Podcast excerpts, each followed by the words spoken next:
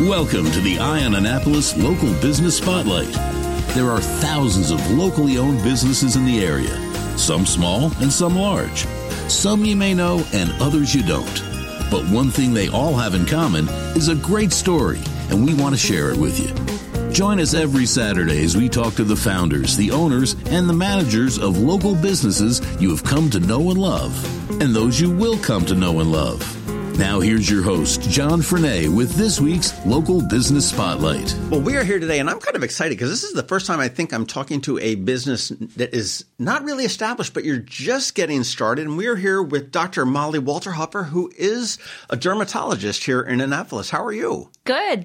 Good. This is great. Well, you are just about to open uh, and depending on when you're listening to this, it may already be open, but it's days away. Uh, a new dermatology practice in Annapolis called Current Dermatology and Cosmetic Center. Yep, that's right. We um, open our doors on March 7th.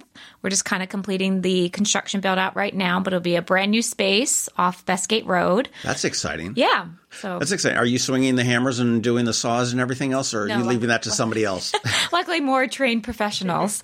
it's a different different kind of cosmetics going on on there for sure. It is Current Dermatology and Cosmetic Center, and it's current C U R R E N T D E R M dot com is the website and you're in that beautiful new building at 810 Bestgate Road which is right there's a traffic light out in front of it there's nothing across the street from it that makes it stand out but it's the brand new building that you can't miss and it's uh, it's a really nice building there you know before we started to record though it's funny Dr. Molly and I'm going to say Dr. Molly because the last name is very long and I know that some way throughout this I'm going to screw that up so No problem. so we'll go with that. Um, but you know, I am bad with doctors. Period. Okay, my annual physicals uh, tend to stretch into eighteen to twenty four month physicals, and uh, my dentist. I mean, it's we have to get reacquainted every time we we go to see, and it's funny aside from that period in ninth grade when my face looked like the you know one of the roads out here on Forest Drive or something like that, um, I've never been to or really thought of a dermatologist until my girlfriend said, "What do you mean you don't go every year?" You know, it, it never really crossed my mind. And I don't think I'm alone in that, and I also think that dermatology probably, and I may go on a limb here, but has probably changed from the okay, let me just write you a prescription for tetracycline and and and be gone That's exactly right. Um, I think all your points that you just made are, are valid, but I would say to that point, dermatology has definitely evolved tremendously over the past few decades. Um, we are a specialty that, of course, treats active skin diseases. I think acne treatment is probably one of the most well-known things that Certainly. you know people think of when they think of dermatology. But of course there's plenty of other skin conditions out there that we treat. And in addition to that we are almost like you know a primary care doctor in terms of we really focus on the early detection and prevention of skin disease. Um, most notably of course skin cancers. So skin cancer non-melanoma types um, which include basal cells and squamous cells are actually one of the leading um, types of cancer out there. So every year, thousands of people are diagnosed with them. Uh, they're very hard to detect. Um, without a trained eye, sometimes a lot of the times they look like a small little pimple or a wound that's not healing, um, and people aren't really attuned to kind of finding and recognizing them on themselves. So it's always good to have a really good trained eye on it. And then, of course, there's melanoma. So it, a lot less prevalent than the non-melanoma skin cancers, but you know, thank goodness because they are much more deadly. much more deadly. Yeah, they can really, um, you know, spread to all parts of the body very quickly. Um, so for that reason, you know, it's worth investing in a dermatologist that you trust that you can go to regularly at least we say on an annual basis to get skin checked. It's really hard also to kind of follow all your moles. There's moles on a lot of the times on people's back. I know for men and for women the most common places to get a melanoma is on the back of the body. For men it's their back and for women it's the back of their legs.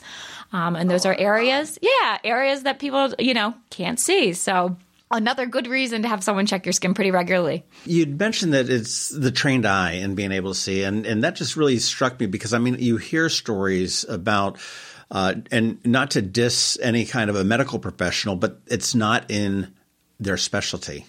And yeah, I, I, I didn't see this, and this was something else. Uh, I'm sure when COVID first came around, somebody was probably thinking, "Oh yeah, it's like the flu or something like that." And oh wow, I didn't see that. Maybe they weren't trained in in in what it is. So that makes an awful lot of sense. And I mean, they also say that the skin is the largest organ of the body. Right. I believe that's. I that think if, right. if, think if my tenth grade science classes are coming back to me, I'm okay. So, I mean, it does make perfect sense that you are taking care of it. I mean, obviously, we know all the things. Okay, wear sunscreen, uh, wear a hat when you're out in the sun, avoid the direct sunlight. You know, we all, all of that stuff to keep a healthy skin.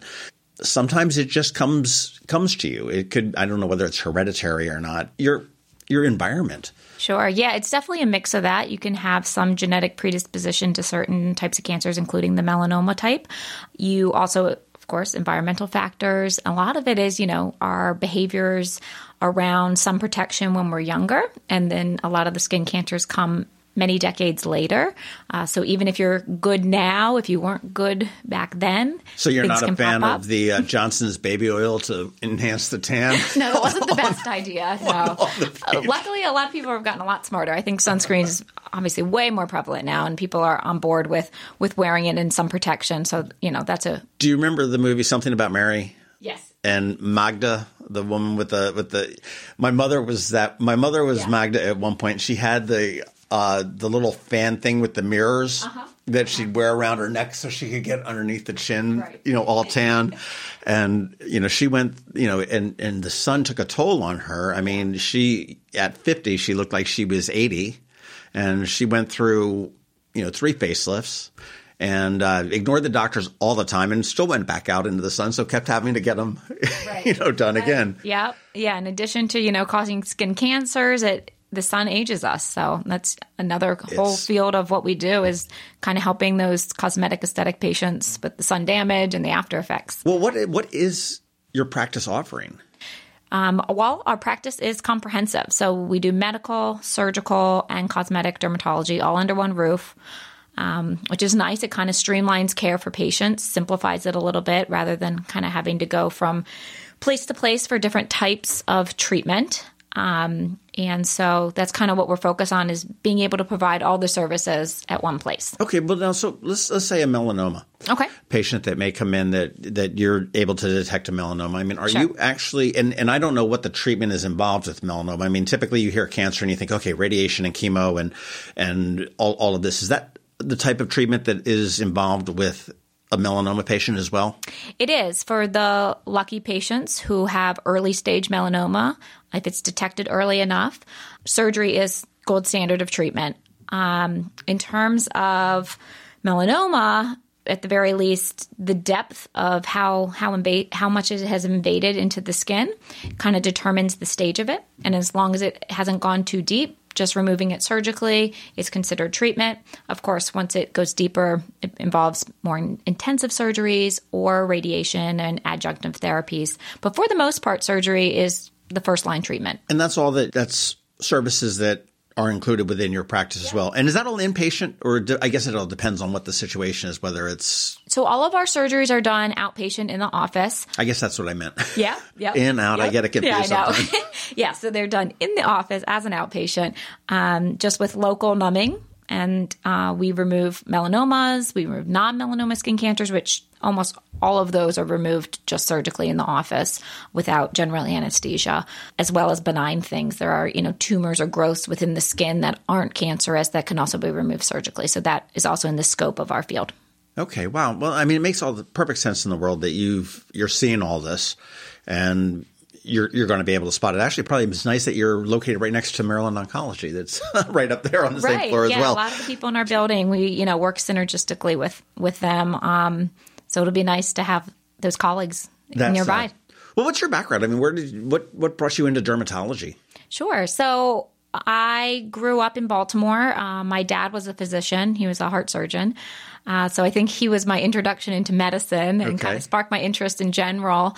Um, but my passion for dermatology really came from a personal experience. My aunt died from in, um, metastatic melanoma um, when I was probably in grade school. Um, and that kind of really stuck with me. So when I went into medicine, I, I sort of had an interest in dermatology, um, especially that, you know, early detection and prevention of things like melanoma that, you know, routine primary care and good establishment of that type of line of medicine can afford for patients, not just, you know, with melanoma and, and that, but you know, all, all types of cancer detection and screening and and that sort. Um, and then when I did rotations, I really found that the field of dermatology is super diverse. I love working with my hands. It's very procedural and in addition to that, I think continuity of care that you can have with patients um, is really nice in dermatology as well. You can follow a patient along, you know, their lifetime. They're coming to you annually. You're helping them with problems usually over time, and so you can really develop a really good relationship with them. I mean, you said follow along with them annually in a lifetime relationship. I mean, when do we need to see a dermatologist? I mean, okay, when, when we've got all those zits in high school, yes, so, you know, maybe. Is this something that somebody that has a six year old or an eight year old should do after they have their annual physical? Sure, that's a good question. Um, there aren't really good official guidelines from a committee on skin examinations and when they should start and how often they should be done. I think collectively in the world of dermatology, you know, starting sometime in early adulthood is usually most reasonable. Children tend not to have um, moles or findings on the skin that really need close, close monitoring. Hell. Yeah. I mean, you get you get hair growing in weird places. You get moles in places that you can't see. I mean, right, right, and and a lot of the the skin cancers and things that we're most importantly trying to find are things that come with cumulative sun damage. Those are the non melanoma, so years and years of sun exposure, um, or in intermittent sunburns, which hopefully you know at by the age of, you know six, seven, eight, you haven't had any, or right. you know, very few of those. Um, have happened in your lifetime. So it's more, you know, starting in your 20s, 30s, something like that, establishing care with a dermatologist. On your cosmetic and the aesthetic side, now what's the difference between cosmetic and aesthetic? That sort of sounds similar to me. They are very similar. Okay. um, th- to me, they're kind of they're interchangeable. Um, some practices call it cosmetic dermatology, some call it aesthetic dermatology. Um, I think that aesthetics sometimes can focus um, on non medical procedures. So that's having an esthetician in the office, let's say, and we'll, we'll have one of those. They'll do facials, waxing, some of those more cosmetic uh, treatments that people just want to now, is that, maintain. Is that type of stuff that you might find like in a high end salon? Some of those yep. treatments. Yep, exactly. I mean, I, I, mean, I've heard some salons talk about you know peeling and obviously waxings and stuff like that. Yeah, waxing, chemical peels. You can definitely find some of those in salons, um, but then also there's what we consider you know, medical aesthetics. That's lasers, microneedling, things that are not. Microneedling. That's, that, sounds, that sounds really painful. it's not. It's not. It's actually a very simple procedure. You got to come up with a better word for that. I know. I know. It sounds it sounds scary, but like like in its name, they're micro, so very tiny. Not a lot of downtime, pretty simple procedure in the office. So I think, you know, in a practice like ours where we're doing cosmetics and aesthetics, it's we're allowing the two to kind of complement each other, whether it's more of the cosmetic end or more of the medical end. We kind of can provide both. Right, and, and the cosmetic, I mean, that does that get into any kind of, and, and it probably is a fine line between a plastic surgeon, reconstructive surgeon, and what what you're doing. I'm, would I would I be right in saying that you've got some minor things? Okay, so I've got some acne scarring uh-huh. that you may be able to take care of, and that sure. you know most plastic surgeons might you know, scoff at that. You know, we don't, we don't, we don't do that. You know, we'll do your nose and take care of that at the same time, or something along those lines. Yeah, exactly. That's a good question because there are many different fields of medicine that do incorporate cosmetics or aesthetics into their practice. So, in the case of dermatology, what we're really focusing on is skin quality, skin tone, skin texture. Skin laxity. So, anything on the surface of the skin you can see discoloration, brown spots, scarring, um, like I said, mild skin laxity. Like if you're not quite ready for that facelift, but you want a little bit of improvement in sagging skin, a jawline, something like that, we we would take care of. Um, in addition to that, kind of just right below the skin, some of the underlying structures. So providing volume back to a patient's face through things like fillers Botox. So that's, you know, helping to modulate the muscle movement right under the skin. So all of those things are kind of right below the skin and then visible on the skin as well. Sure, sure. Well, you've been in dermatology for quite a while. You've, uh, not fresh out of med school sure, to, yeah. to, to, do it. Um, but what do you see in, in these different aspects of your business of, you know, the medical, the surgical, the cosmetic, and the aesthetic? What are the most prevalent procedures? And, and I mean, is, is it melanoma in the you know, in the medical end of it, or is it? I've, I've seen commercials for rosacea and rosacea, and I'm not even sure what that is, but sure, you know. yeah, I think it, it, for medical dermatology, the cornerstones and things that we kind of see on a daily basis still tend to be what we call the like inflammatory skin disorders. So things that look red, flaky, seborrheic dermatitis, um, acne, rosacea, psoriasis. Okay, those are those are a, a bulk of the patients. Um, in terms of cosmetics, I think the biggest thing is scarring, skin discoloration, and then of course wrinkling, fine lines. Okay, the laugh lines they they add character. I think that's. Uh, yeah, yeah. Let them know. now primarily on. I'm, I'm just curious. Primarily on the cosmetic and aesthetic end is uh, a female, or are you seeing an increase in males coming into? We are. We see a very decent amount of males. Um, I wouldn't say it's quite 50 50, but definitely a good portion of my current practice where I am now um, is males, and I anticipate that to kind of translate over to this community. Um, I mean, they can benefit from the same same treatments that oh, women oh, can, of course. Um, and another big thing that we'll be doing, and I do currently already, is uh, hair loss and hair restoration. So for men, of course, that tends to be much more popular. Is your practice split pretty much 50-50 between the we'll say the medical surg- medical slash surgical medical surgical slash cosmetic aesthetic? Yes, it is. Okay. Mm-hmm. So you're having both there. And what's the age range of the most most of your patients? Would you would that be the 50 up? Uh, it tends to be, especially for skin cancer screening and things like that. But again, I think that, you know, trends in aesthetics and cosmetic dermatology in particular are going towards more preventative, even on the even on the cosmetic end. So we see people patients younger and younger trying to at least maintain their skin health, um, starting things like Botox and lasers and early before you know the right. damage damage is so far gone that you know either you know becomes harder to treat or the, it, it's more of like a surgical correction type sure. situation. So sure. we, we are seeing that trend in it. So it, I, honestly, I have patients, many patients that are under the age of forty. Yeah, and is lipo still a thing? Yes. Liposuction? Yes, it is. Is that something that is that something that falls in a dermatology or is that more in a cosmetic? That's a good question. So there have, you know, probably in past, you know, several years, um, has been a lot of technology come out for non-invasive, what we call, I guess, body contouring. Um, th- that can include cool sculpting, where you freeze the fat underneath the skin, and, and that is effective. Um, and it also includes things like ultrasound or using thermal energy to sort of tighten layers of the skin. So almost like replicating not on the same scale, but what a, a facelift would be trying sure. to achieve. Okay. So, so in dermatology, there are those non-invasive options uh, for those type of things. Of course, everyone needs to be assessed separately. Some people are better candidates than others, and of course, there's always situations when plastic surgery um, is appropriate. Right, right. Where does current come from? Current, yeah. So I actually it's probably the electricity you put in when you're doing the micro needling. I don't yes.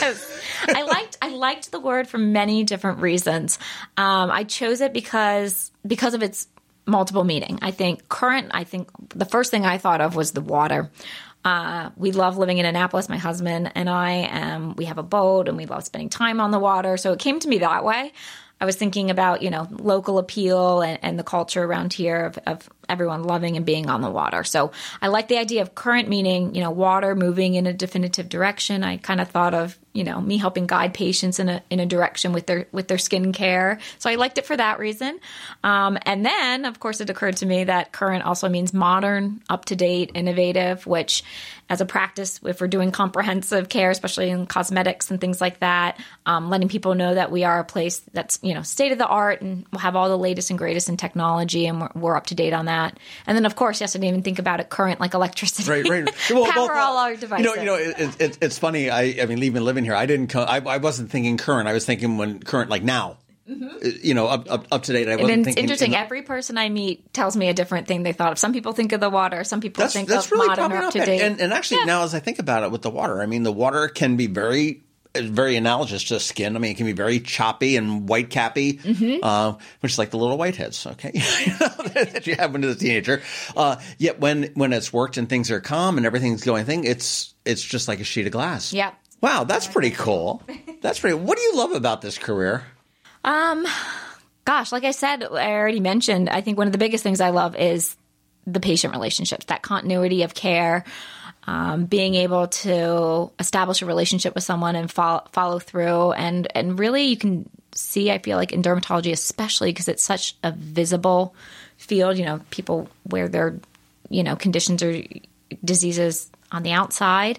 Um, you can directly see how it impacts the quality of someone's life and how you can improve upon that and, and help them either you know socially or emotionally better their life so that i think is one of the biggest biggest things I agree. I mean, I think that what you potentially can do for many is truly life changing.